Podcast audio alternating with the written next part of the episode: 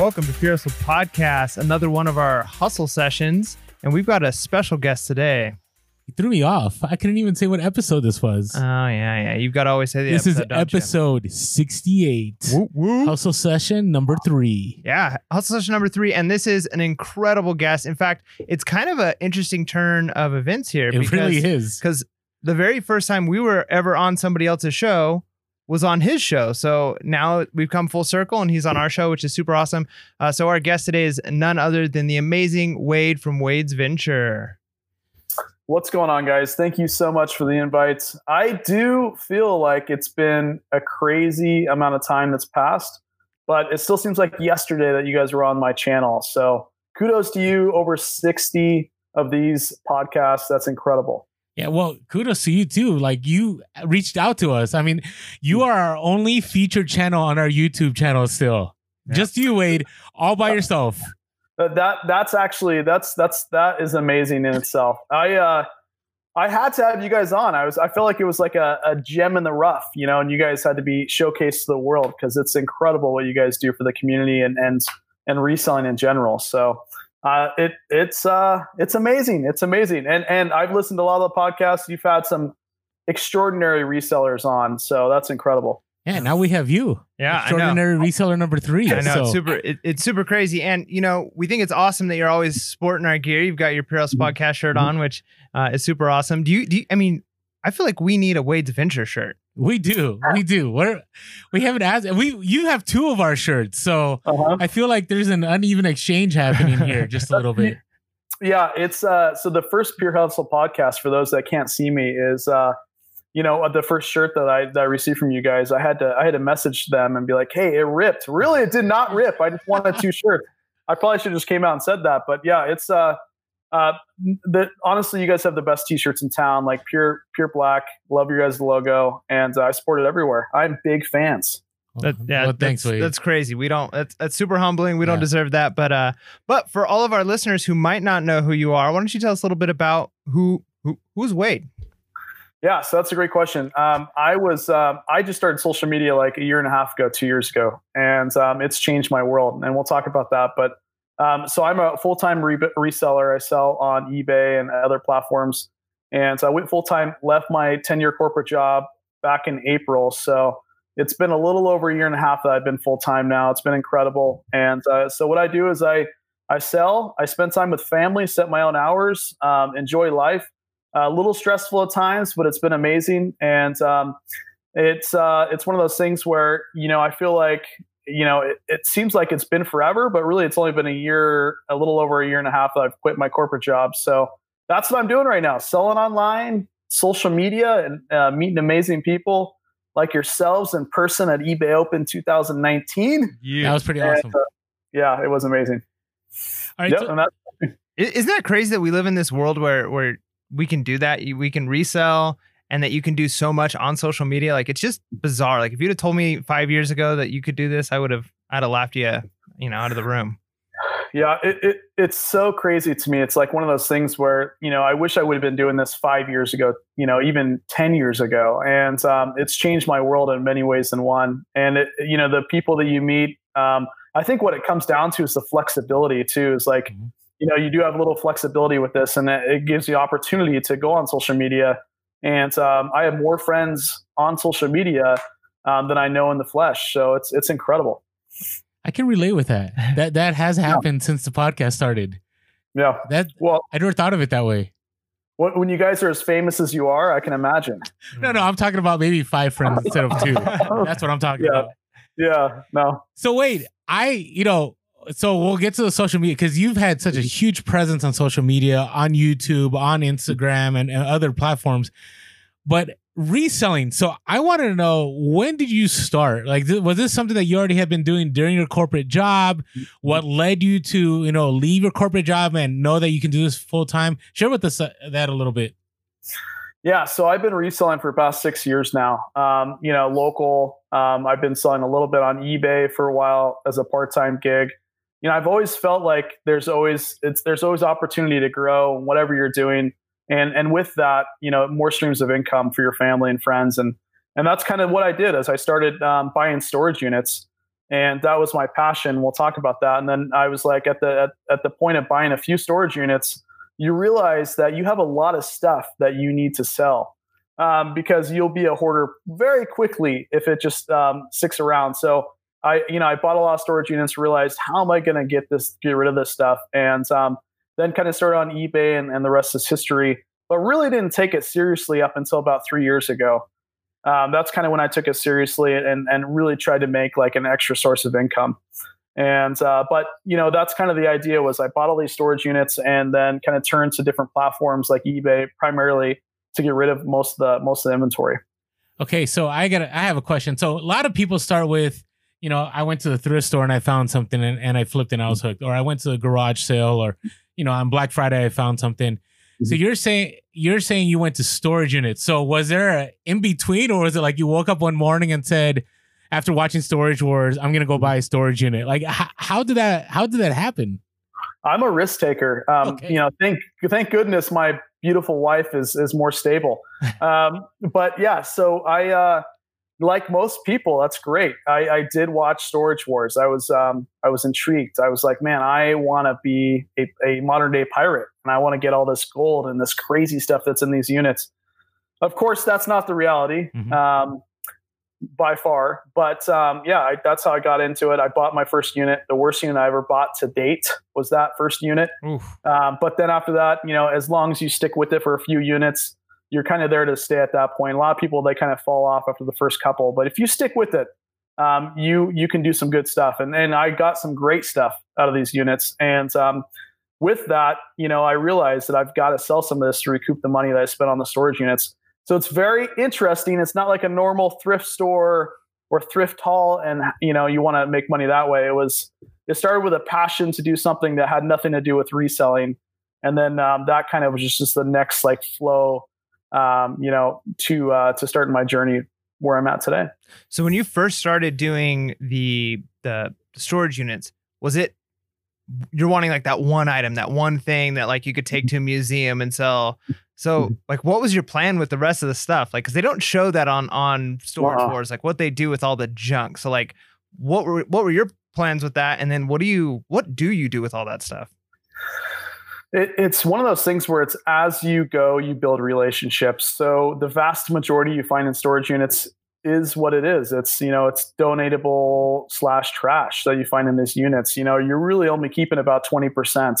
Um, you know, and as you kind of go on and you build relationships and you buy a lot of storage units, you you kind of get friends with people that may need different things. For example, if you buy a unit with a lot of furniture, I don't have room for furniture, but I know a couple people have brick and mortars. I can sell to them really cheaply, get rid of that, and uh, they can sell, and I can make a little bit of capital. Um, you know, and then there's the, the, the stuff that you sell on eBay, and and then there's also stuff that you sell local. I think that's underrated uh, to sell stuff uh, you know out of your house and um, you know make money that isn't taxable, which is great. So.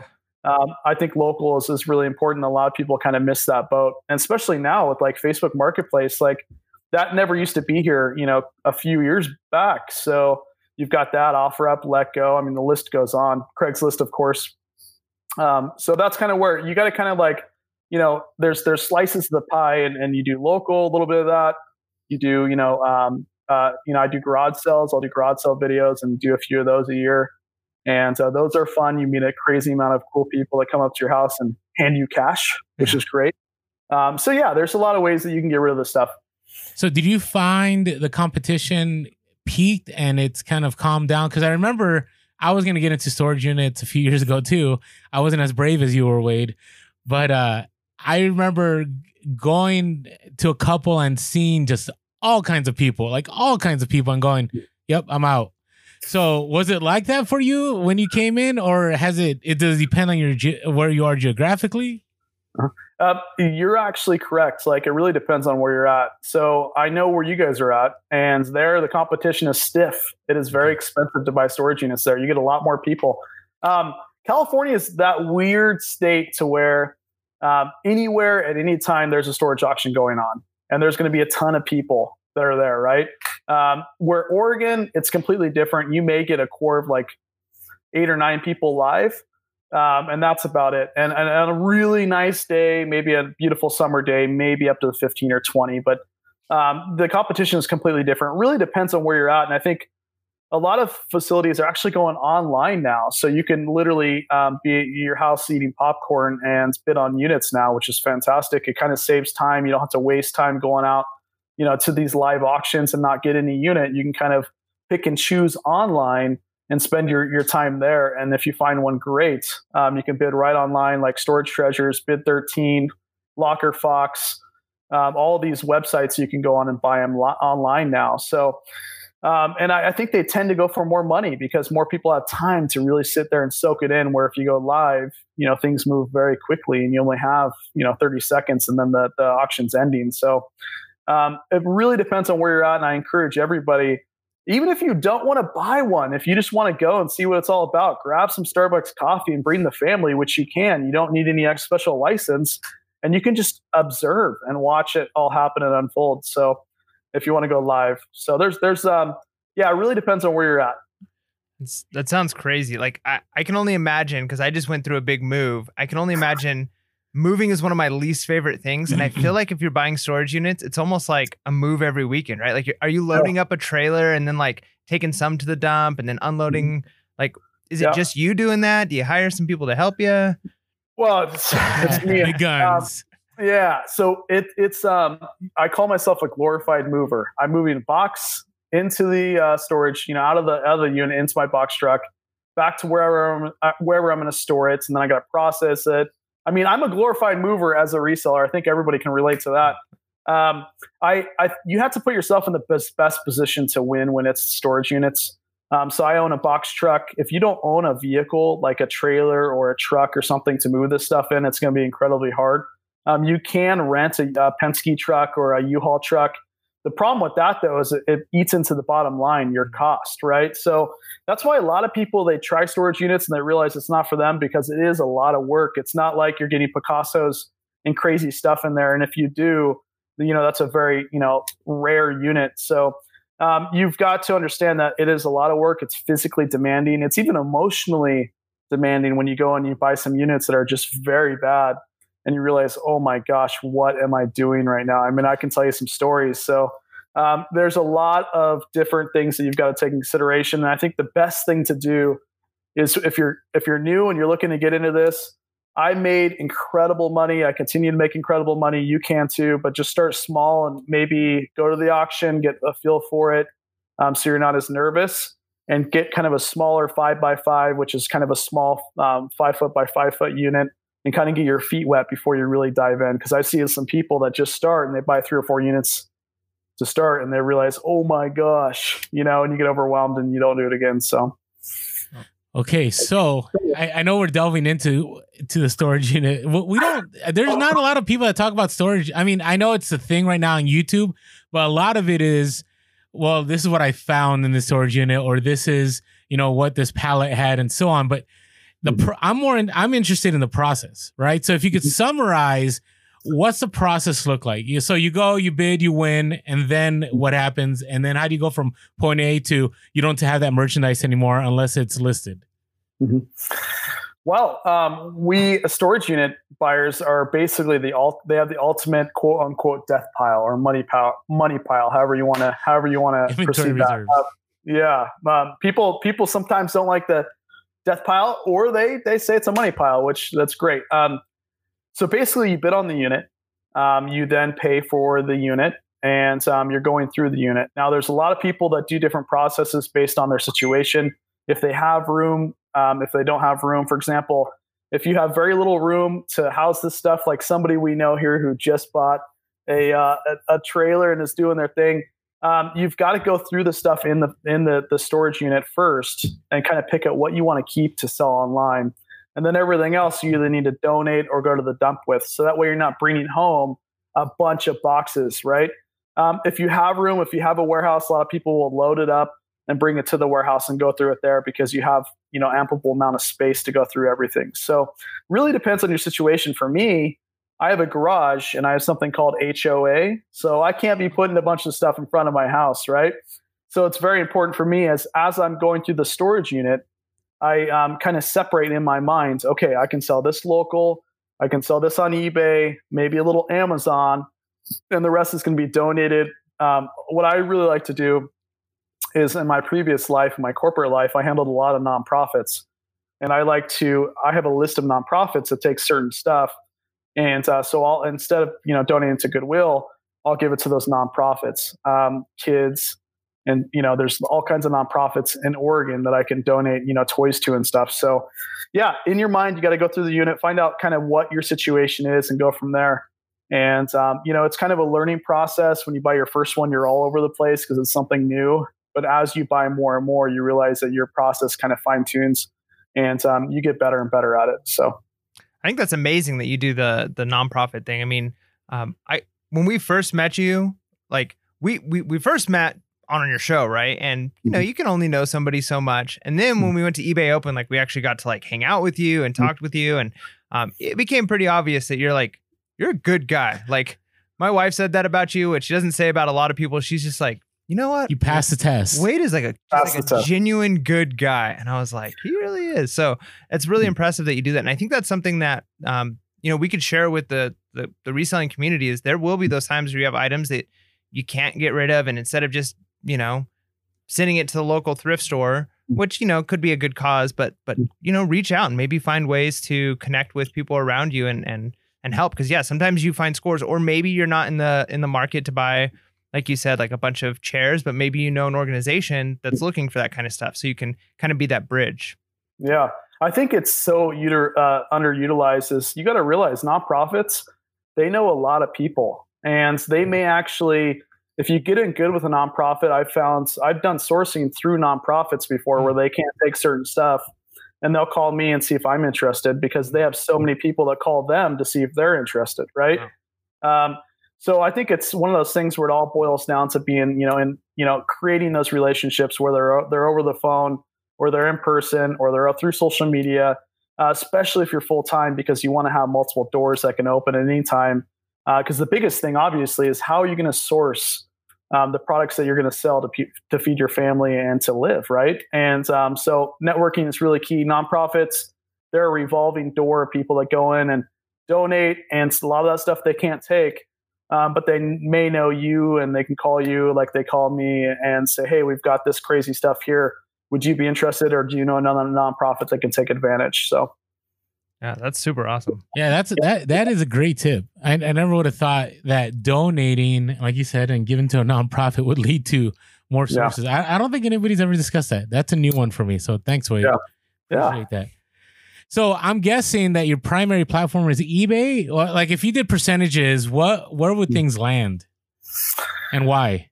That's a great question. So um, it, it's it's funny as you're as you're a uh, you know I'm always changing my process. I've you know whether it be the way I source or the way I you know um, store my items or whatever process you have within business is always going to change. Um, eBay, they're the love of my life right now. Um, it used to be where um, I was like, you know what? I mean, we all have those moments, mm-hmm. right, where your phone's not dinging as much and you're like well maybe i should go on another platform or try something. So i thought amazon i would kind of go that route a little bit.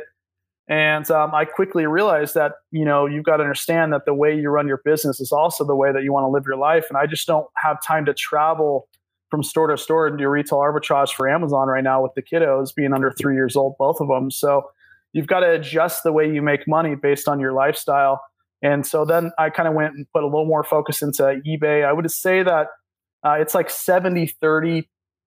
Well, I actually would say 70, 20, 10%. So basically 70% eBay, 20% would be uh, Poshmark, and 10% would be Amazon. Wow. Nice.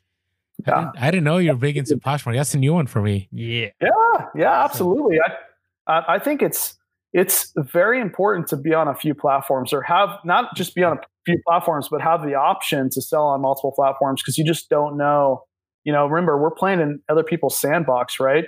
And that being said, they can go and they can knock your sandcastle down at any time. And you've got to have money elsewhere. And so, yeah, I've got about 800 items on Poshmark now and using the company list perfectly to transfer all my listings from Poshmark or sorry, from eBay to Poshmark has been uh, invaluable. Um, and now I'm going to start doing that for hard goods, which I find in the storage units using List Perfectly to transfer everything from eBay to Mercari, right? Since you can't do a lot of on Poshmark.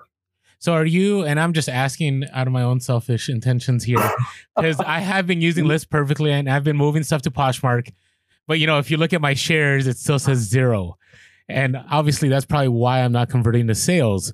So Mhm. how you're you're super busy, and we'll talk about your busyness, which is a good busyness. Mhm. How, do you share on your own? Do you have a VA? Like, how do you take care of that? So I'm going to give all the parents, I'm going to give all the parents that uh, sell on Poshmark a little uh, little tip here. Okay, so when your kids are, I would say, around the age of six to ten, maybe twelve, you can do the posh sharing game where, hey, click this button as much as you can, and then we'll have cake at the end of the night, you know, or whatever the the reward is, right? Um, my kids are not old enough, so unfortunately, um, I have I share. I've got my amazing mom who also helps me. Um, she helps with the business and also babysits and goes to storage units with me. So she does a little sharing. It's actually even Ashley, my amazing wife, has Poshmark my account on her phone. So when she has downtime, she'll share as well. So I think it's really important for me. Like at the very beginning, I kind of wanted to do everything.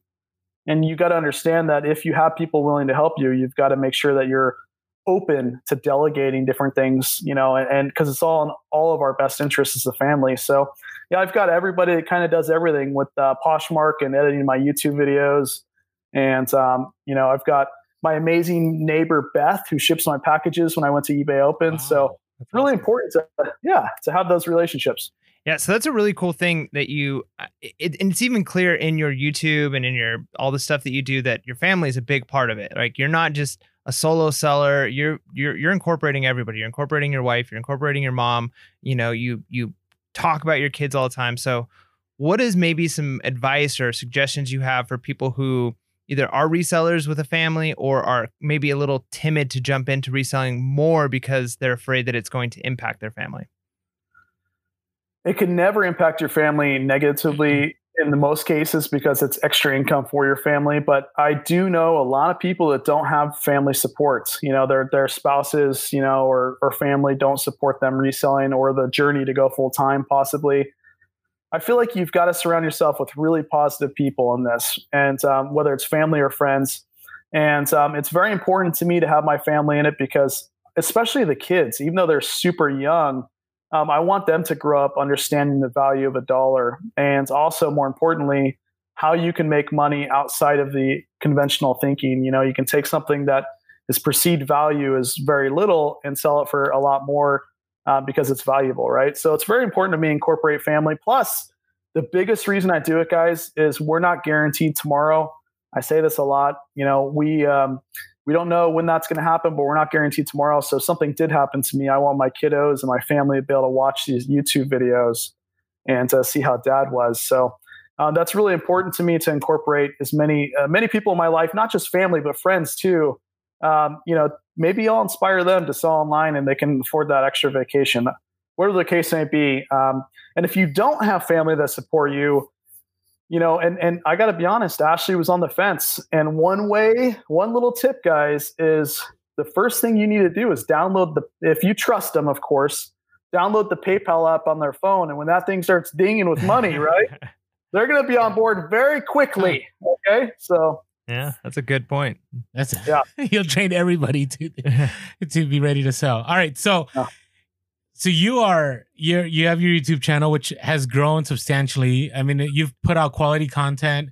I can't even catch up with all the videos you've put on there. It's it's so good. I, you have interviews to storage units, to you have inter. I mean, it just it goes on and on and on, and it's incredible. Wade, I, I so my question is, you got YouTube, you got your Instagram, you also have a Patreon group, right? You're still running that one too yeah, yeah. and you also you resell, which is what we've been talking about. So talk to me about what what does a seven day work week or seven day life week look like for Wade? I, a little a little understanding, guys, is um, I, I get this all the time. Okay, we think when we lose when we leave our corporate job or we leave whatever job we have and we go full time we think we're going to gain time it's actually the complete opposite you leave a 40 hour job to work 80 hours as a business owner um, so it's very important to me though is um, to structure my day. Um, it used to be where i would basically do the shipping during the morning time and then kind of fill in everything else youtube and i really was chaotic. And i think it's it's really helped me to structure my day in the morning, I'm doing stuff that requires the most brain power because that's when you're the most fresh, and doing the stuff at night that requires less brain power, like shipping and stuff like that. So I think the biggest thing too is like understand what is bringing value and what is not. So I used to watch a lot of TV. I would spend way too much time on Instagram, way too much time on YouTube, and realize that once you find a few things that you can cut out, you really do um, have the opportunity to add more value, which is whether whatever that may be to you. You know, spending more time growing your social media or spending more time listing a little bit more. Um, so for me, it was kind of take a step back, realize, okay, this is typically how my day is structured. What can I remove and what can I add uh, to get a little bit more efficient? And that's what I did. So my typical day is I'll wake up. I'm an early riser, um, kind of 6 a.m., 6:30. I'll get to the, my warehouse, which is about 10 minutes away. I'll uh, do quick stuff, whether it be you know answer a few questions on Instagram or social media, try and get that out of the way really quick with my coffee. And then I'll start doing the stuff that actually makes me money during the prime time, prime hours. Just like if you're at a job, I treat this as a job and I'll do all the stuff that makes me money, which is list, take photos, cross post, do all that. Um, and then also more importantly, um, kind of right around lunchtime, I'll start answering, you know, customer, uh, customer messages through eBay and different things. Also, what's helped me too is it used to be where I'd procrastinate and do the stuff that I did not like to do during the end of the day. Um, like, you know, unfortunately, there's a lot that pops up in reselling that is not fun. And I tend to do that in the early morning to, you know, or noon time for me and get that out of the way. So kind of I can cruise through my day without having to do those roadblocks. That's really good because I'm thinking of an yeah. Amazon shipment right now that I have not touched because I keep waiting to the end of the night. Mm-hmm. But I'm never gonna get to it unless I hit it in the morning because it requires brain power. I got to test items, I got to pack it. So that's yeah. good, Wade. Yeah, we use. I'm gonna pr- apply this tomorrow. Yeah, we we've talked about that before. There's this um, kind of popular theory about eat eat the frog, right? Like mm-hmm. if you eat the frog first thing in the morning, then at least you know the rest of your day isn't going to be worse than that. You know. Yep, and it tastes like chicken. Speaking of which, um, man, with your Instagram account, I've seen some pretty interesting things on there, including uh you, you, kind of have like a flock of geese that are. Family also, right? Can you want to mm-hmm. explain mm-hmm. that a little bit? That's kind of an interesting, yeah. fun thing.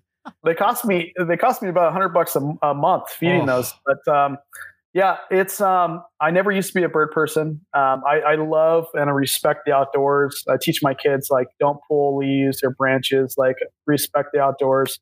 Um, I love the outdoors, but um, I didn't realize I'd be such a bird person until I moved in. I bought this house brand new beautiful, big old African geese. I mean, these things are uh, really domesticated. They act like they own the road. In fact, they'll sit in front of my. Uh, it, I have a private road. They'll sit there. I had to physically get out of my car to move them over uh, because if I drive up to them, they'll continue to sit there. I mean, so.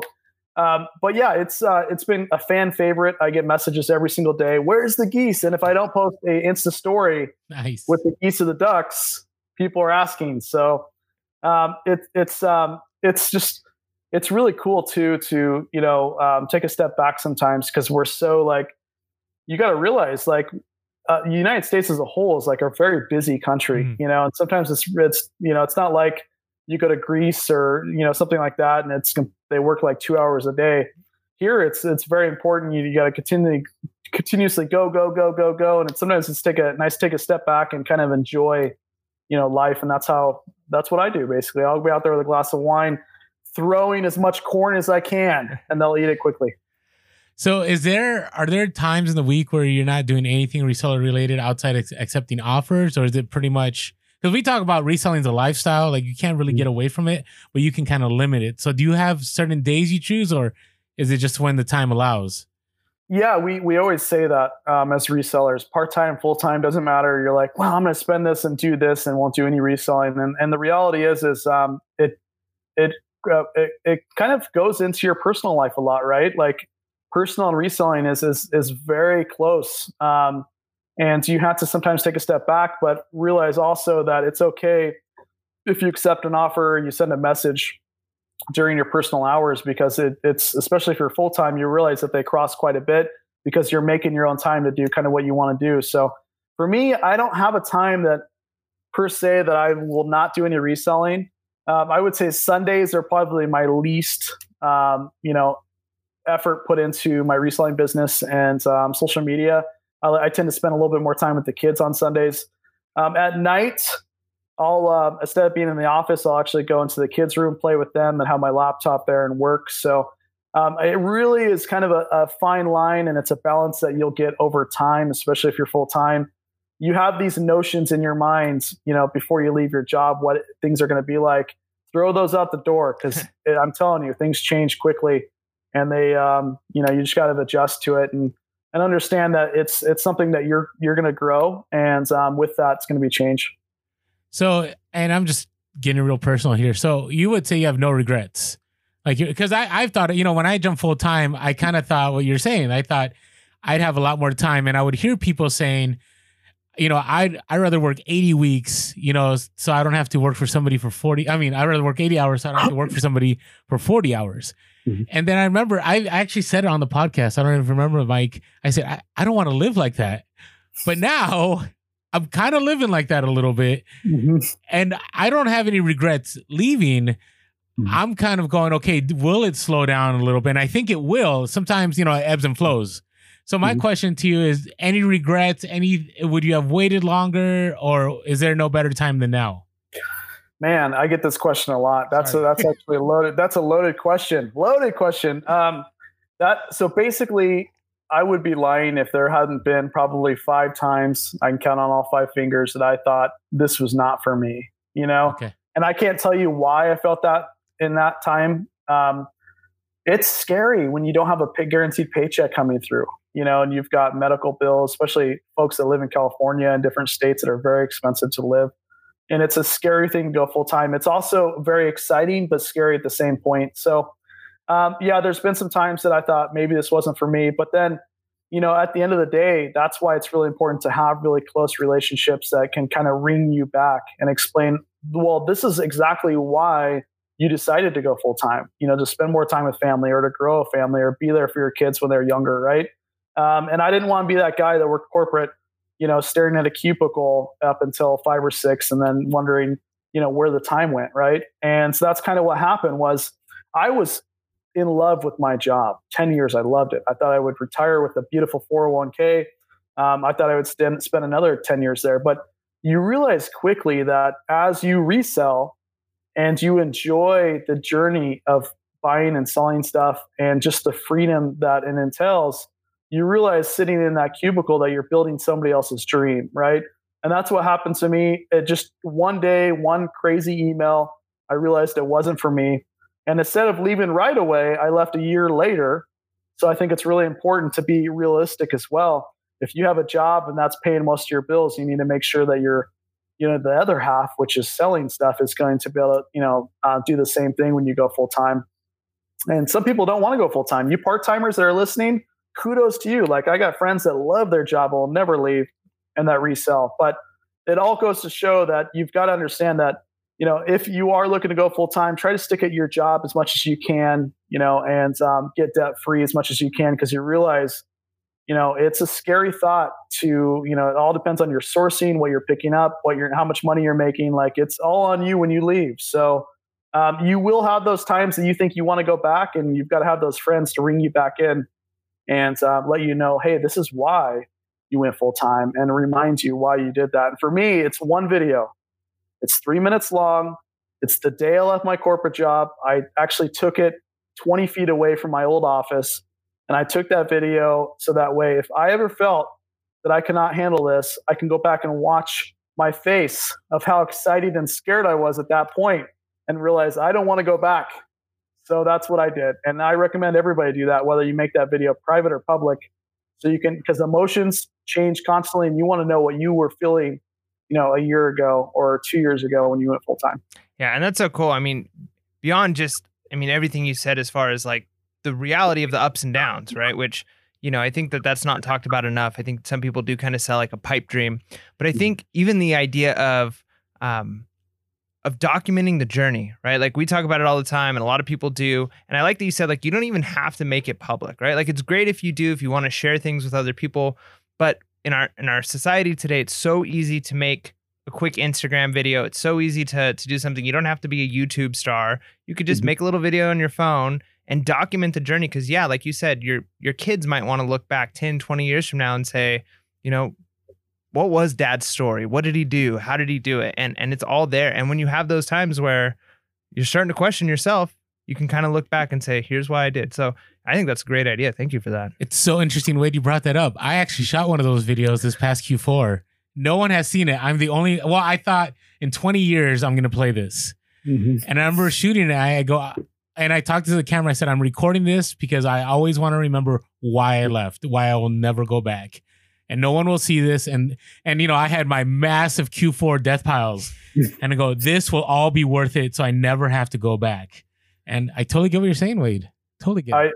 There was one thing I wanted to do. I, I regret doing, not reselling related, but I thought it would be super cool. Is every night records as a daily like um, diary, if you will, to my kids. You know, like what they did today for them too, right? Like they they threw their first basketball today, or they walked their first time. You know, and I never did that. But to your point, um, I think that it's it's very important if you are camera shy or you don't even want to do social media, but you still want to document that with video. Um, you can you can upload these videos and make them private, so you and your family can watch it. You can even send the video to other people without making it public to your your family or friends. So I think it's really cool to uh, to be able to share yourself and then go back and watch it. You know, and if you want later on to make it public, you can. So It's a great idea. What it reminds me of, I don't know if you heard the idea of emailing your kids every day. So you just set up an email account and you just email them, hmm. and you don't, you never show it to them until you know whenever you decide. Mm-hmm. They turn Anyways, 18. just Just your email address. Just something to I think about. I for just you. came across that. So, That's funny. yeah, so hey, so now that we're on social media, let's talk about it. I want to get back to storage units, but let's talk about social media a little bit because I, I really, I, I enjoy what you do so much, and so tell us a little bit. Okay, share with us a little bit of what you're working on, and then tell us what are some of your favorites because I'm sure there's a tier. You don't have to tell us which is your favorite, but which do you enjoy more than others? I guess. Yeah, so social media is crazy, um, and, and what I mean by crazy, it's it's it's like changed my life, you know, um, in many ways. Um, I can't really convey that in, in an hour, even two hours, but I'll try. Um, I, I first I joined Instagram, and my idea with Instagram was to grow Instagram, and not just grow it, but also like get amazing amount of friends that I can help, like maybe learn stuff from, and also teach as well, and then also networking. So I started Instagram, and then uh, a few months later, I started YouTube. And I remember my first YouTube video. I I don't know. I could be uh, I could be exaggerating here. It could be more than thirty takes for my first video, which was only twenty minutes long. It's it's interesting. I I, I am actually a hermit. Like I am. Uh, I'm not used to the limelight. Um, I used to get super nervous public speaking. In fact, I didn't do much public speaking at all um, you know, it was um, I I shied away from reading in front of people. Um, you know, I used to be I, I, I wasn't an outspoken person, and then you know one day, and I don't know, I can't remember exactly what moment made me, but um, I was like, you know, I it, it's almost like intimidating, but not. It's a very easy way to get out of your shell when it comes to social media because you're not actually doing it in front of people. You're i mean you are but they're not in front of you you know? You're they're they're over the internet right? They're on their phone. So it was an easy transition for me to start instagram and and then youtube and then kind of get used to that. And then that passion kind of like flew over to helping other people. And my idea was i was running what three or four thousand uh, followers on youtube and i started doing interviews and this was a way now, the people that went on as my interviews, and I've done over 100 interviews of people that didn't even have virtually no followers, right? So there was nothing for me to gain. But the reason I did that, they think it was for them. All reality, that was the beginning stages of my social media. And it was easy for me to put myself out there if I was talking with somebody else. Hmm. So that was actually more so for me than it was them, but it did benefit them as well. So it was kind of one of those things where it was really cool for me to be able to do these interviews and talk to people and i was less shy and less nervous because somebody was in front of me you know so and and vice versa for them too they were just starting so it was kind of a partnership that uh, made sense and so i've done all these interviews and to help people then kind of get on social media and put themselves themselves out there as well. I, I find that the biggest thing with social media, there's a lot of reasons why people don't try it. I'm too old. Well, the boat's already passed. You know, people, uh, there's already people out there doing it. I have nothing of value to say. I don't know anything. In all reality, that is none of those are true. My mom, uh, she is amazing. I have her on my YouTube channel so I can remember her when she passes. Um, she, I think she's got more of my fan base than I do. People love her, right? I've seen her And- at the storage unit. It's awesome. Yeah, yeah. Age is not a thing. So if you're listening right now and you think that would hinder you, that's not the case. And if you feel that you have no value to provide, think again, because you don't understand what the value you have until you actually put yourself out there. Because there's a lot of people that will gather nuggets and information from you without you even knowing, because you you already know it. So of course you're going to think that that's not valuable. But somebody that doesn't is going to hear that. So I think it's really important. And then the last thing, obviously, not to make this super long, but the last thing is for me, it was like the relationships building. There's nothing better than uh, meeting cool people and that, you know, over the internet, building that bond, that relationship, you know, peering into their lives. Like your guys' Instagram is one of the the top Instagrams I have to watch before I go to bed, right? And it's because it's flashy and it's what you pick up, and I love watching it. But it's really important for me also is to like, I feel like I'm bonded with you. I have a little bit of piece of your life, right? Mhm. And so it's important also to put yourself out there because you'll, as a creator, you appreciate it more than just a consumer. Mm. Once you create content, um, your mind switches a little bit, and you, the relationships mean different things for you. And for me, um, it's it's ideas, it's inspiration to see other people. So, anyways, um, if you're thinking about social media and you, have not yet, um, whether whatever platform it is, Instagram, YouTube, you know, Pinterest doesn't matter. Put yourself out there, and uh, you never know where it'll lead. You have no idea. Um, there's a if you Google how to pour concrete, the guy has one video, but it got three million views on YouTube. He's a star. Yeah. who would have thought? Well, I remember when we first talked, it was be- before the interview. You you had talked about how the reselling community seems it's large, but it's not. It's Mhm. actually you know super contained. And I remember you, you're like, "Hey, I can connect you with this person and this person." And Mike and I looked at each other and go, "What? Like, really? This is this is kind of weird. Like, this is strange." And I remember at that time we didn't even have hundred subscribers. Yeah, no. I mean, we we we, we were happy when we had hundred listens, like in the first week on our podcast. I mean, that was like celebration time for us.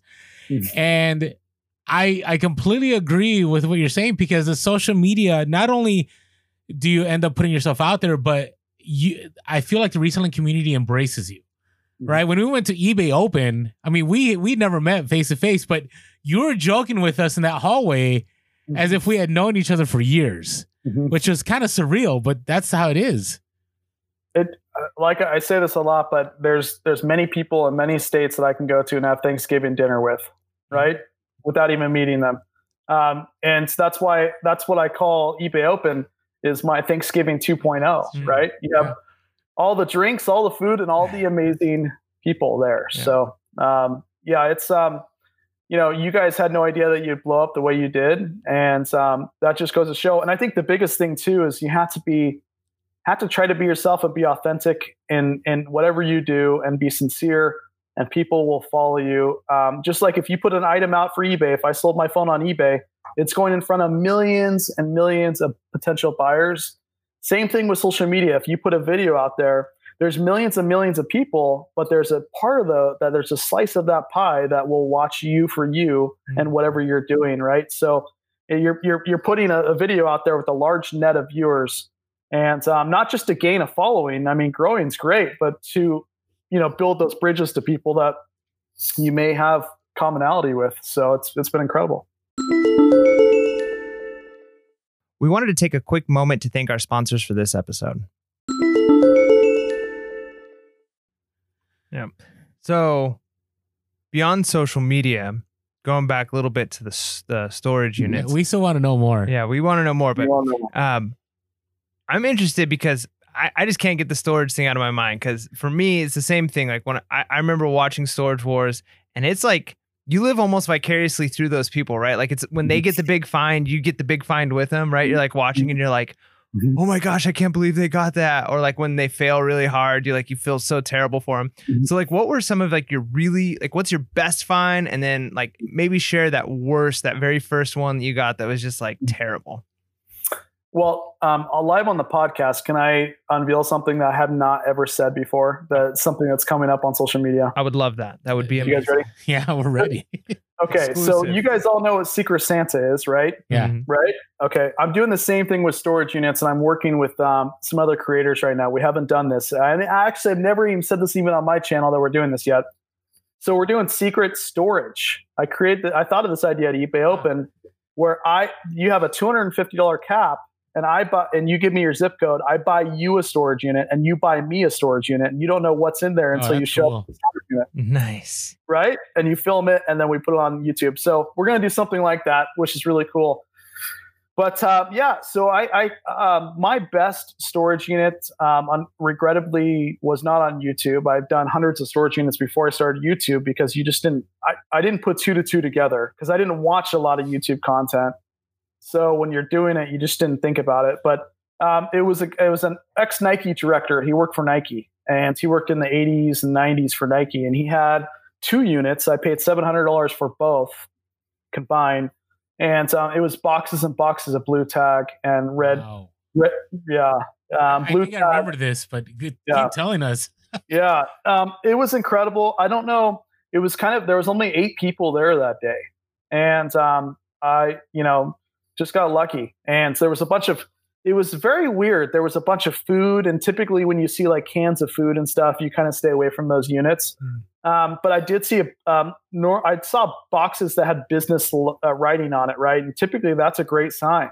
It's a business that goes out of business because it's not just people; it's businesses that go out of business too. So I thought, well, you know, it'd be interesting. Let's try this.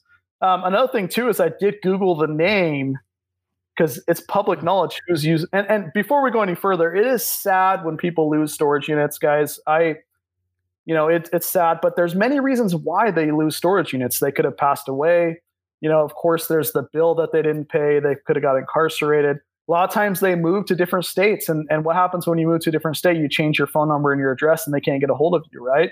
So there's a lot of ways that you can lose storage units. Um, but yeah, so I've got this guy's unit, um, and it you know it was a massive unit, bunch of food, and but some some boxes, and those boxes were full, and they were all brand new, sealed, and I still have about six or seven hundred items on my eBay store now from that locker. Wow. So You've Um, already you've already yeah. made your money back and more though. Yeah, I made probably about forty thousand on that unit. I think that when it's all said and done, probably right around seventy or eighty thousand. Wow. So That is yeah. incredible. That's a st- that that should be on storage wars. Like I, I get it. Yeah. Like, I, yeah, I went through the same thing. I mean, before we did the podcast, I had my biggest scores, and now that we're doing the podcast, I'm like, where are those big scores again? Right? What what, what Yeah. happened? Yeah, it's um, you know, it's one of those things too. Like it was, it was just a random day. I was in the right spot at the right time, and it was in a facility that wasn't great, and and not even in a great area. Um, so it goes to show that sometimes when you're not looking for something, that's when it happens, and you just got to be ready when it does. Wow. All right. So, Oh. what was it? What's another one? I want to hear. I want to hear more. So, Oh my gosh, um, I've got some pretty some pretty gnarly ones. Um, we're here to listen. Yeah, we're here. Um, so I've got um, when I, my first unit that I ever bought was the worst one. It was just a boring storage unit. Um, it had no value in it. It was all scrap metal and uh, you know power tools that weren't even working. I don't know what happened. My when you when you're a new storage unit buyer, you realize your hand just kind of sticks up and it never goes down because you're so anxious to buy one and actually say that you bought a storage unit. Patience is key, and that's one of the things I struggled with early on.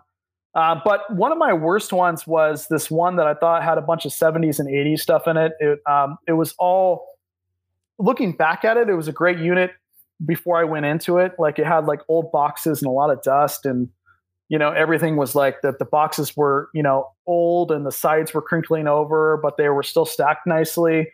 Um, and then we got into the unit. It was all food um, nasty food in these boxes. There was rats in there um, there was feces everywhere from those um, it was a very gnarly unit and um, my mom was in there she was gagging and, and Ugh. having a hard time with it it was not we're staying pg here and i think that that it was just i mean I've had some pretty crazy units, and that was one of them. We I don't even think we salvaged a box of stuff in there, Oh, and it was a massive unit. It was it was terrible. It was an outdoor unit, of course. So yeah, but they're not all gold, guys. Sometimes when you buy them, you just don't know. I mean, it is a gamble, right? But it's a it's a fun modern day treasure hunt gamble for me, at least. So one thing I always wondered, and maybe this is just part of my conspiracy theory.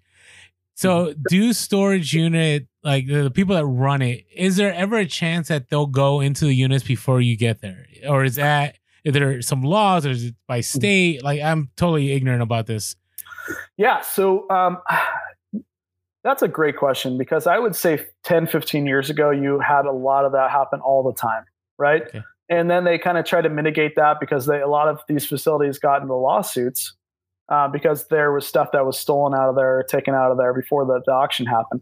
And so now what you'll find is a lot of auction, um, big corporate companies will have one person open the door and another person there to make sure that you know um, and and that, that locks the door and puts the red you know lock on it two people they're kind of a buddy system because the likelihood of both of them taking something out of the unit was slimmer than one person right Okay. um, I, I still think that that happens but probably more like mom and pop or privately owned storage facilities um, i that's why i think it's really important when you first start out too is realize what facility you're buying from for me I like to buy from big corporate companies because I feel like there's less of that, you know, going on than if you were to go like to a mom and pop, mom and pop or privately owned place. Um, but you, it's one of those things where it's kind of like your eBay business. You know, you don't want to base your business around the possibility of somebody trying to, you know, pull a fast one on you with a return. You know, um, same thing with storage units. You just gotta. It's a numbers game. You know, you've got to buy X amount to get that really good one. But man, do they pay off when you get those good ones, you get a lot of merchandise that's great because a lot of times people will what? They'll collect a lot of something, Yep. right? Mm. And so that's why storage units are so crazy good because like that guy was a Nike collector and he worked for Nike. He collected a lot of Nike. So when you bought it, you got a lot of something that was really good. And so man, it is amazing. Um, it is amazing. I, I, and it's like one of those things where kind of like at the Goodwill bins. I don't know if everybody's familiar with that, but when you go there, you're intimidated. Those people, they rush in there and jump in those bins, right? Those big old blue bins. It's intense. And that's why I tell people force yourself to go like four or five times, you know, and then once you get comfortable with it, you are a master and you'll go, you'll keep going and you'll find something good. well, you found. I mean, I it's one of the videos I thought was funny was when you guys found that lottery ticket. Oh, yes. Okay, Oh, yeah. but that you know again that's that's super rare, like ultra rare. Like I I, have, I don't Yeah. think I've met anybody that's found a lottery ticket somewhere. I I haven't heard this Yeah. story. How how how big was the lottery ticket for? It was Was like, it a uh, I- or it, it, it was like 2,300 and something.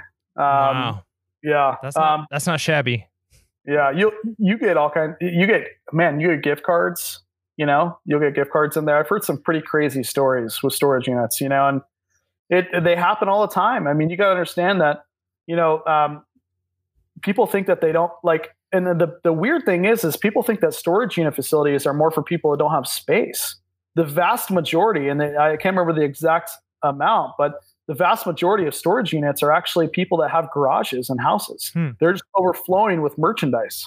Oh wow, Uh, that means it's it's good great stuff. merchandise. Hopefully, Yeah, yeah, hopefully. Um, and like I said, it's um, it's a numbers game, so you've got to get familiar with it and buy a few. But after you get past that, like initial few, because it is, like I said, it's physically physical in there. You got to go in there and lift boxes and and clean and and you know put stuff. You're loading stuff into your truck or your box truck, so it's physically and emotionally demanding because if you do a big unit and you spend all day doing that, it is tough. And then you got to go home and sort it and clean it and prep it and list it. I mean, it's a big process. So has there ever been stuff that you just cannot give away or sell? Like are there? Uh, if you want to share, I mean, have there? You know, Mike and I Well- go back and forth about hoarding, but I could see Uh-huh. myself hoarding a lot with storage units. Anyways, on. what, what do you have? Yeah. Just don't bring your wife or your husband, okay? If you're doing it, um, because you don't have one person, you have two people that, oh, I love this. I love. Ashley, my beautiful wife, and even my mom was a hoarder for a while. She made this statement a month ago sh- before we had our garage sale, and I was like, "What are you doing? You're getting rid of a lot of stuff." She goes, she, she was so attached to all this because we found it in units. But then after you kind of purge yourself from all that inventory, you feel you feel great because you are a hoarder when you buy storage units because you want to keep a lot. Um, I you know there's some clothes that I'll keep. I've kept paintings, um, a lot of like Star Wars toys. Um, you know, um, Ashley she loves Disney, so she'll keep a lot of Disney stuff. I mean, the list goes on. Um, it, and it, it, it the funny thing too is like you'll find a lot of household stuff in there too, like unopened, like um, you know, uh, unopened household cleaning supplies. I mean, there's a lot of things that you find in there that you can use. Hey, I could use this. You know, yeah, to save money as well. So. So you, you would say it doesn't the abundance in the storage units. Now again, they're not all winners, but the yeah. abundance is e- enough that if you hold on to a few, it's not going to cut into your bottom line. I mean, it will, but it's not going to substantially cut into it.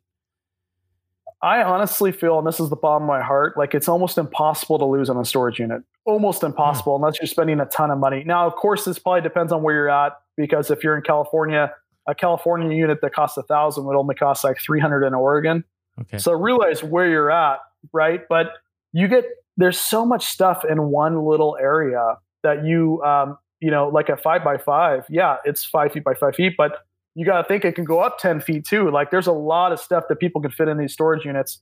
And so it's kind of hard to lose because there's just so many opportunity to sell, right? That is yeah. That I mean that that is something I've not heard. I, I usually hear I've heard other people say that it's and again people try to do misinformation too, right? but I think storage it's kind of like anything in reselling. Like people get after you and after us. You know, you're killing the market. You're saturating things. You're sharing all this, but you really have to get out there and you really have to put in the work. So I'm not super concerned. So that's good to hear. Yeah, it a lot of people they don't realize that they, they see the glitz and the glamour but when they actually buy the unit they don't realize how much work is involved right? So um, and then at that point they quit and they just do one unit. So you got to understand there's a lot of work when it comes to um, you know doing storage units. There's a lot of lifting a lot of work in general. And um, so you've got to get past that and a lot of people don't.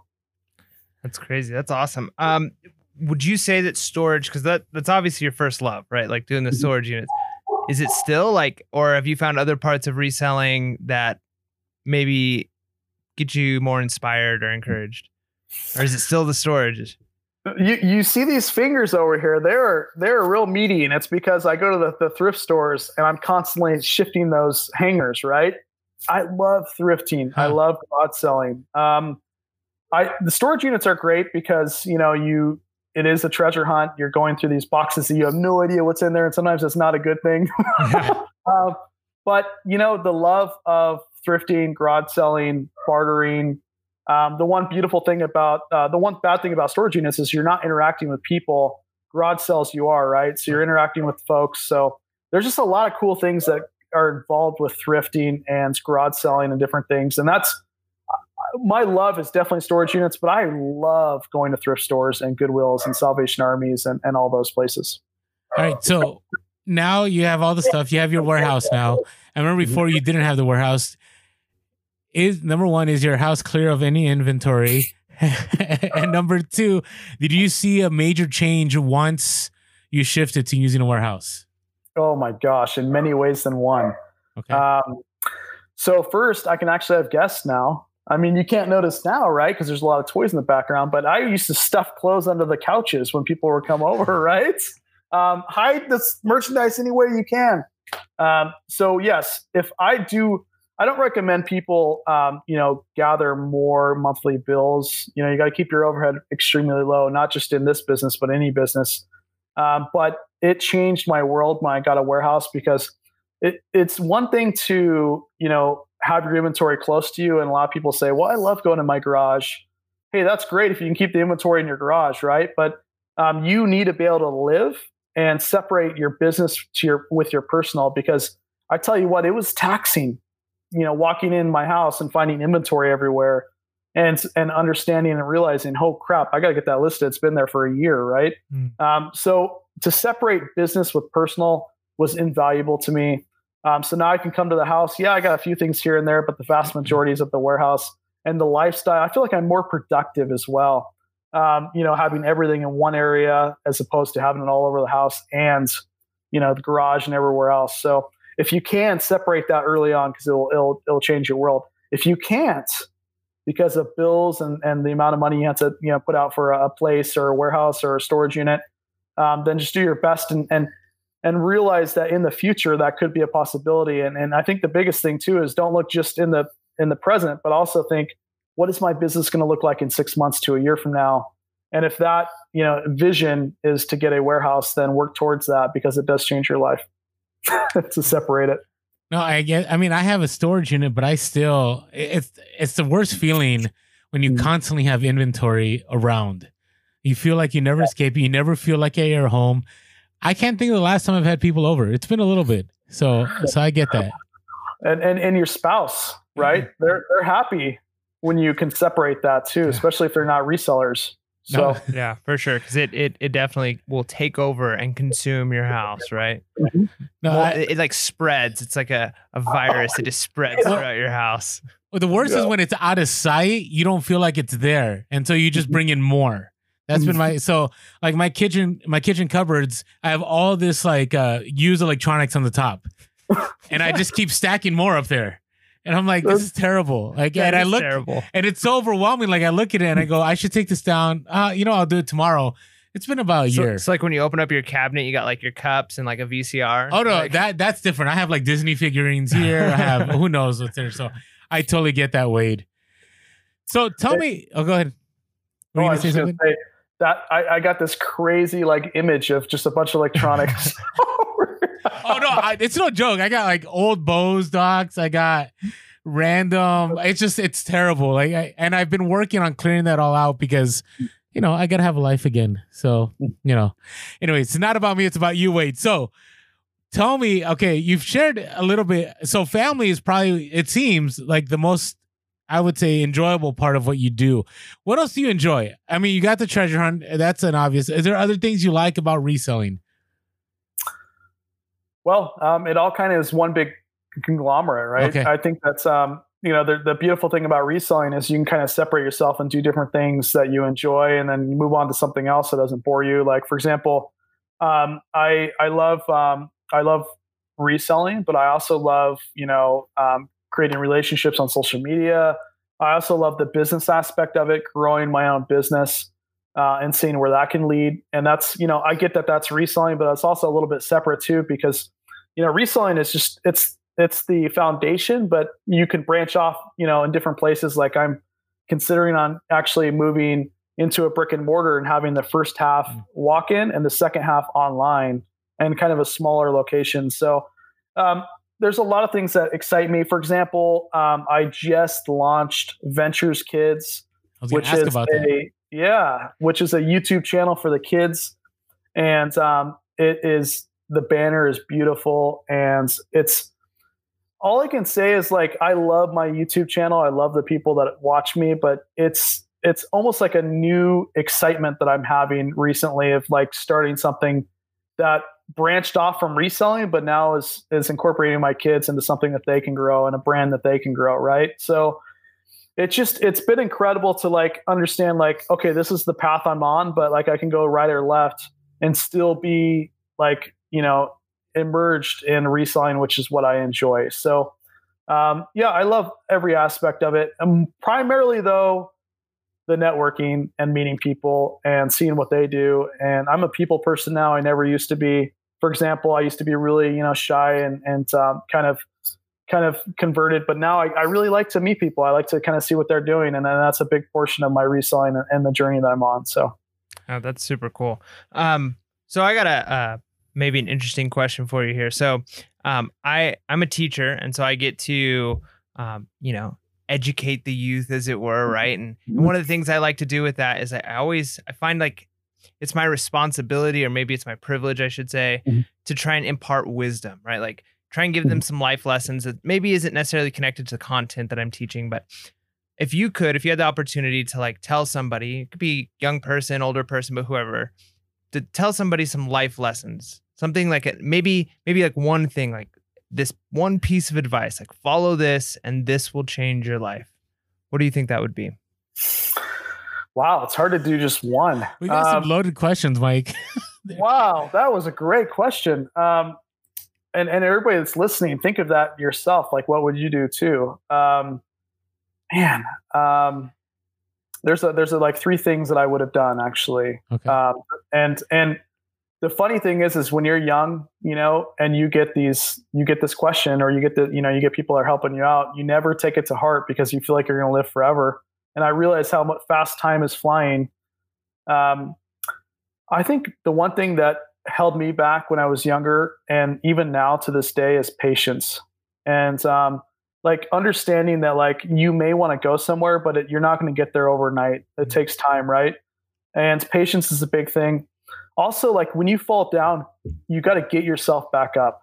And so I think that's you know a lot of times when you fall down, you you kind of hold up a hand and you're waiting for somebody to pull you up. And and I want to teach my kids like when you fall down, brush yourself off and get yourself up.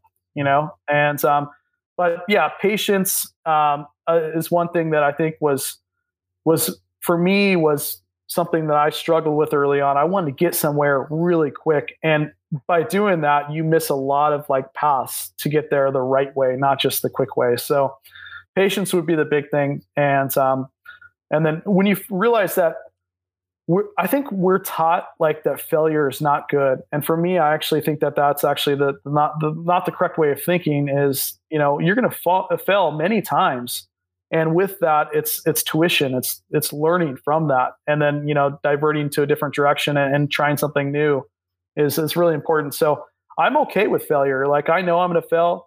Uh, i have tremendously in different areas. Um, i've done a couple businesses where, that didn't work out a couple ideas that didn't work out. And so you just got to continue on and and live life and and realize that that's going to be a part of it. So for my kids i want to i want them to know like it's okay to to fail. You just got to learn from that, and that's the most important thing: is learn from that mistake and kind of move forward. Easier said than done. Oh, agreed. Agreed. All right, so going from failure to success now. so a couple questions. So I, I got to tell you, Wade. So when you first started, you had a. I think when you had us on your show, you had about three to four thousand subscribers. Am I am I off on that, or is that kind of where you were? Uh, probably right around there. It was right, and you're at about forty yeah. something right now. Uh, I'm I, so I just hit forty two thousand. Forty two thousand. Congratulations. Yeah. And on Instagram, I, I remember looking at your Instagram and going, okay, can we ever catch up to where Wade was at in a year? Can we like because I tracked it, right? I, I saw you started in April, and when you interviewed us, I'm like, okay, what does it take? Because it's work. And then on top of that, you have your reselling, which is work. I think you've been very clear about its patience to build. You know, with storage units, you expedite it because you get a lot of inventory, but there's still the processing, there's still the listing, there's all that. So my question to you is what are a few best practices you believe allowed you to get where you're at right now? On, on, on all ends on the social media and you've covered some of that so we can you know you don't have to cover all of it. And then on the reselling side just things that you know you have people that are there's some brand new that they just need to figure things out. And then there's kind of those in between. Like I feel like I'm an in between guy. Like I'm not where I want to be, but I'm learning from people like you and others going, okay, what are some best practices I can do to kind of boost my business to next level? What what are your thoughts? Well, we'll start with social media. Um. So I guess we can do a couple for Instagram, a couple for YouTube. For for Instagram, um, you know, it used to be where you know, if you did um, video on Instagram, that was the way to gain subscribers or excuse me, followers. But now it's just a picture, a really beautiful picture of kind of what you're doing. If you're a reseller, maybe the setup that you use or your your money pile, right? Um, I think the best thing that made me successful on Instagram was consistency.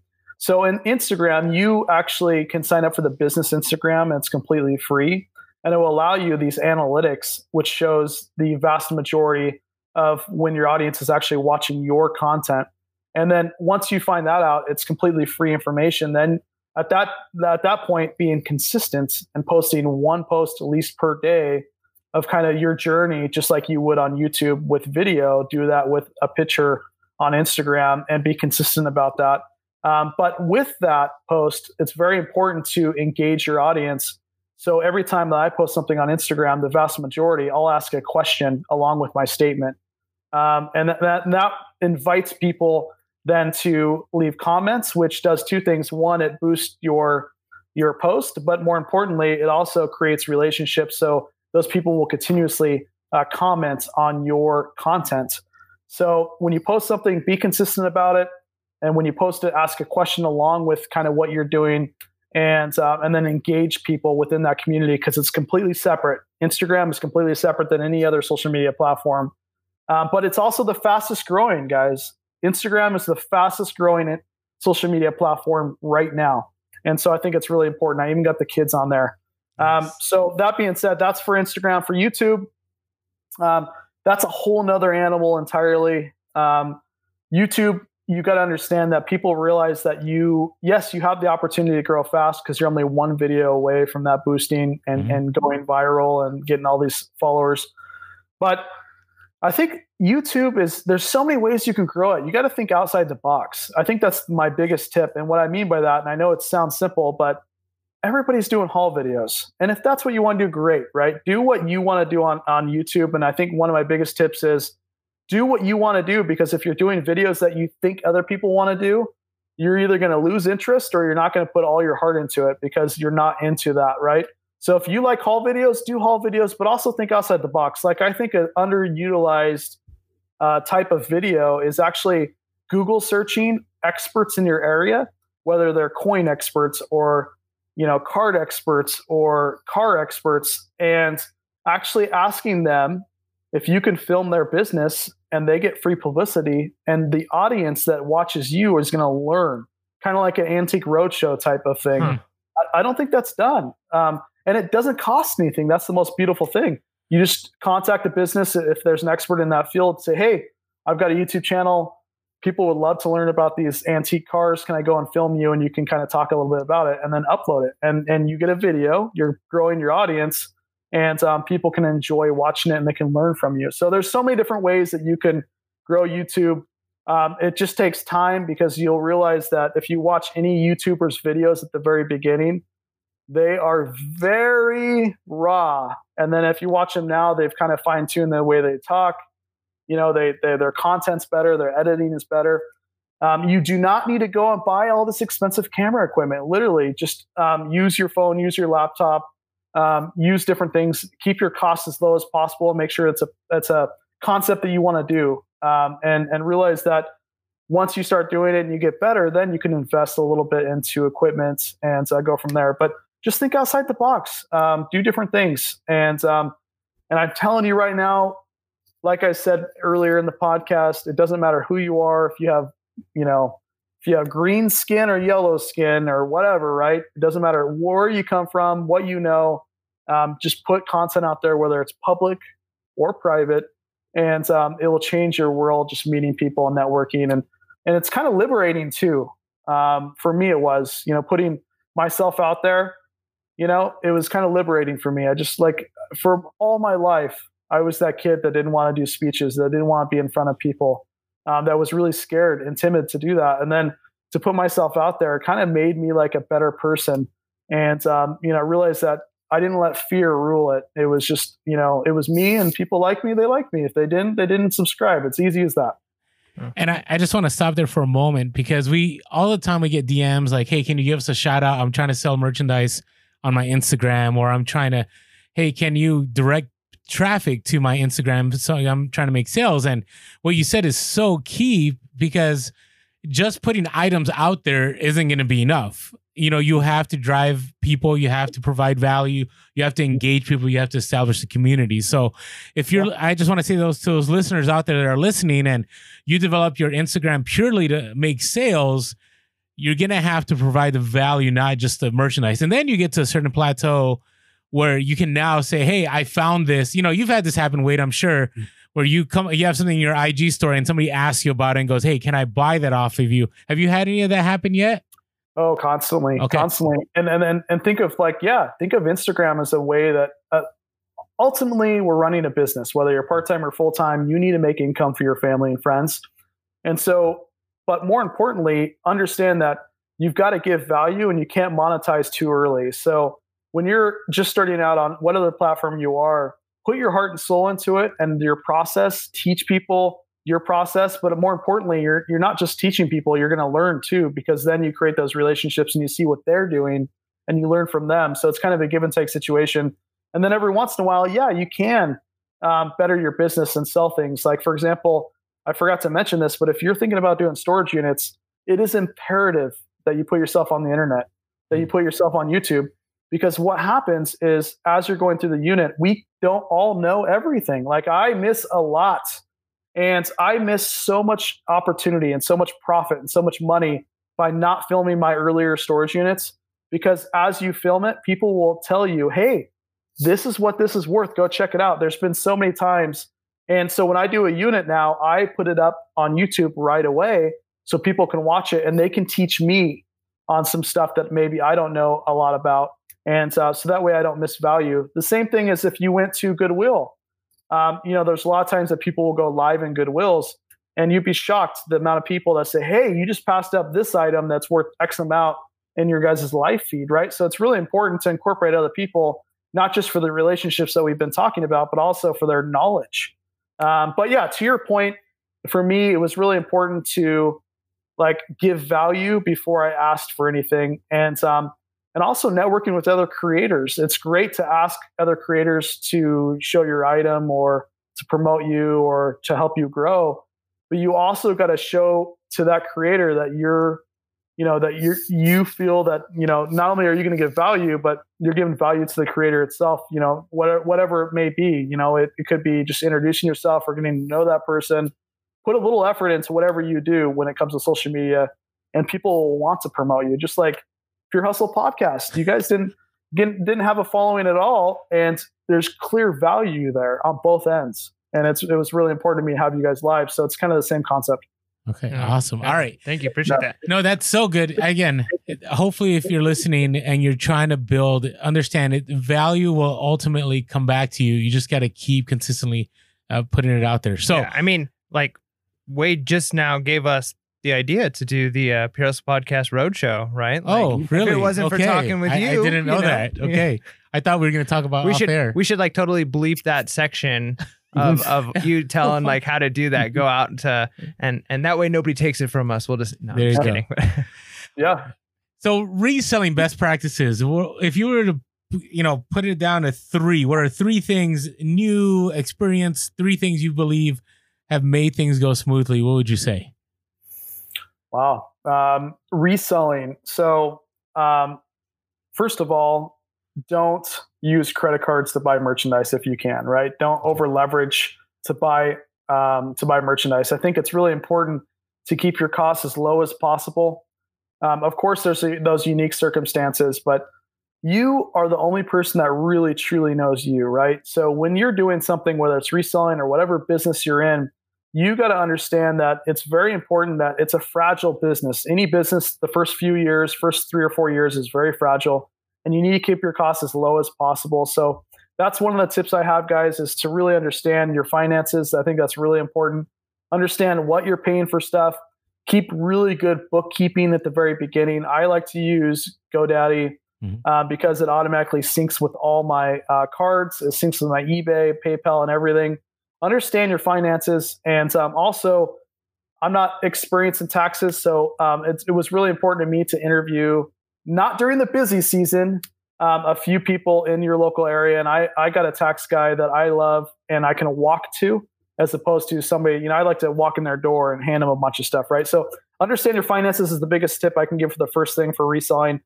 Um, the, I would say stay organized. And what I mean by that is it's tough.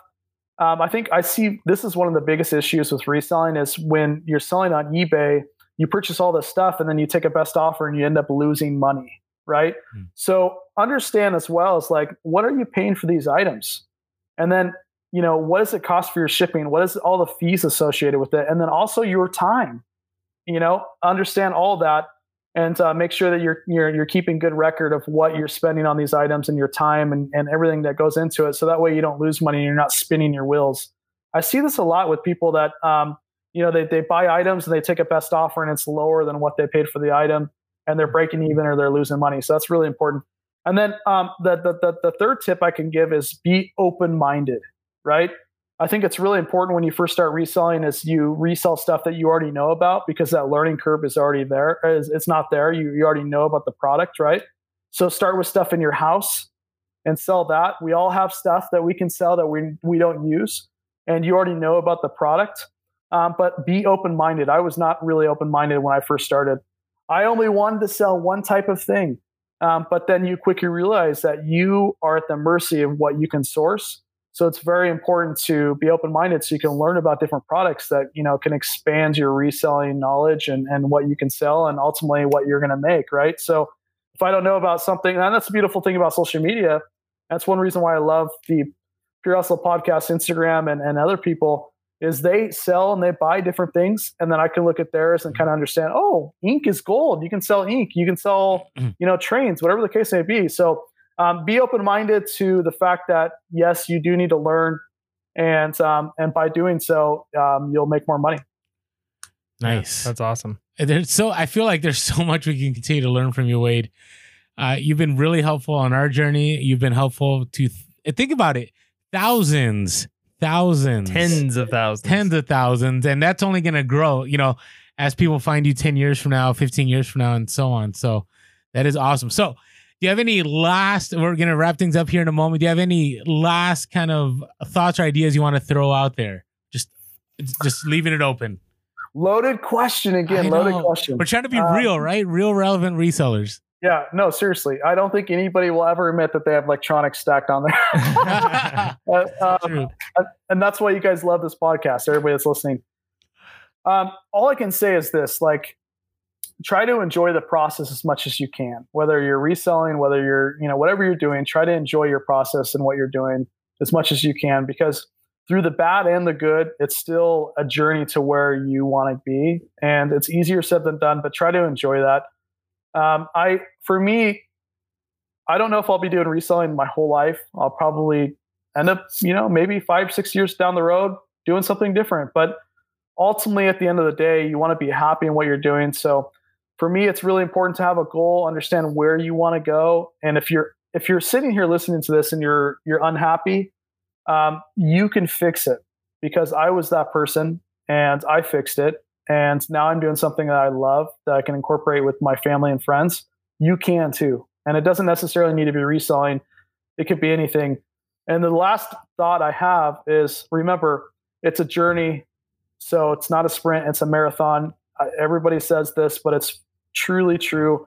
If you want to get somewhere and be happy, understand that it's going to take time, you know, whether that be a warehouse or, you know, you want to afford a vacation and go to Disneyland with your kids it's a process. You've got to understand that like it, it's going to take time to get there, but once you get there, it, it's incredible. And that's kind of where I'm at now. Like I'm at a, a very amazing stage in my life where I can clearly do whatever the heck I want and still make money and provide for my family. So those that are listening, you have that capability too. Um, just try to keep as much open-minded as you possibly can and, um, and a good frame of mind too. So. Yeah, that's super awesome. Man, thank you so much. Like you you've been so helpful, like we said to us. Um, hopefully we get to do uh maybe a secret storage with you at some point. That'd be a ton of fun. Yeah, buy a California one and make us make us go into one. That would be pretty fun. Yeah, but what could you get in California for two fifty? Like maybe like a, a, like a Footlocker storage. Uh, you, it, it, here's the thing: is like you guys are you may. Uh, we may be exchanging zip codes because that would be fun. yeah. Would you guys be down for that? Let's do I'm it. down for it. It would be awesome.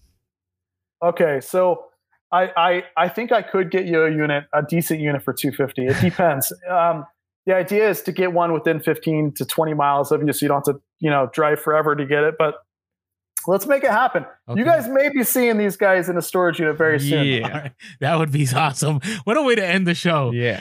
Wade, thank you so much. You're an incredible person. If you have not been following Wade Ventures on YouTube, you should. Yes. On Instagram, uh, other platforms that you're on. Are you on uh, Twitter? Uh, Instagram? Um, no, I, I, am on Twitter, but it's okay. more for uh, uh, stock trading and, okay. and um, all that kind of good stuff. Yeah, we haven't yeah, even talked no. about that. I forgot. Like he's a yeah. man of many talents.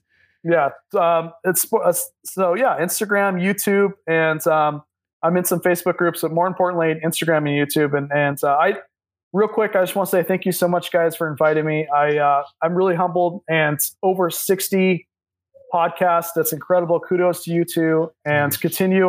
Um, I I got to say that when I had you guys on, I've done a lot of interviews, and I was shocked when I when the when the the light came on and the camera came on. They have a professional setup, guys. I mean, it was the first time ever. Um, it was incredible. So I, I, appreciate you guys doing a first full circle and inviting me back. That's oh, awesome. So incredible, Wade. Well, thank you so much. And for everybody out there, make sure to continue being real, be relevant, and be reselling. Please.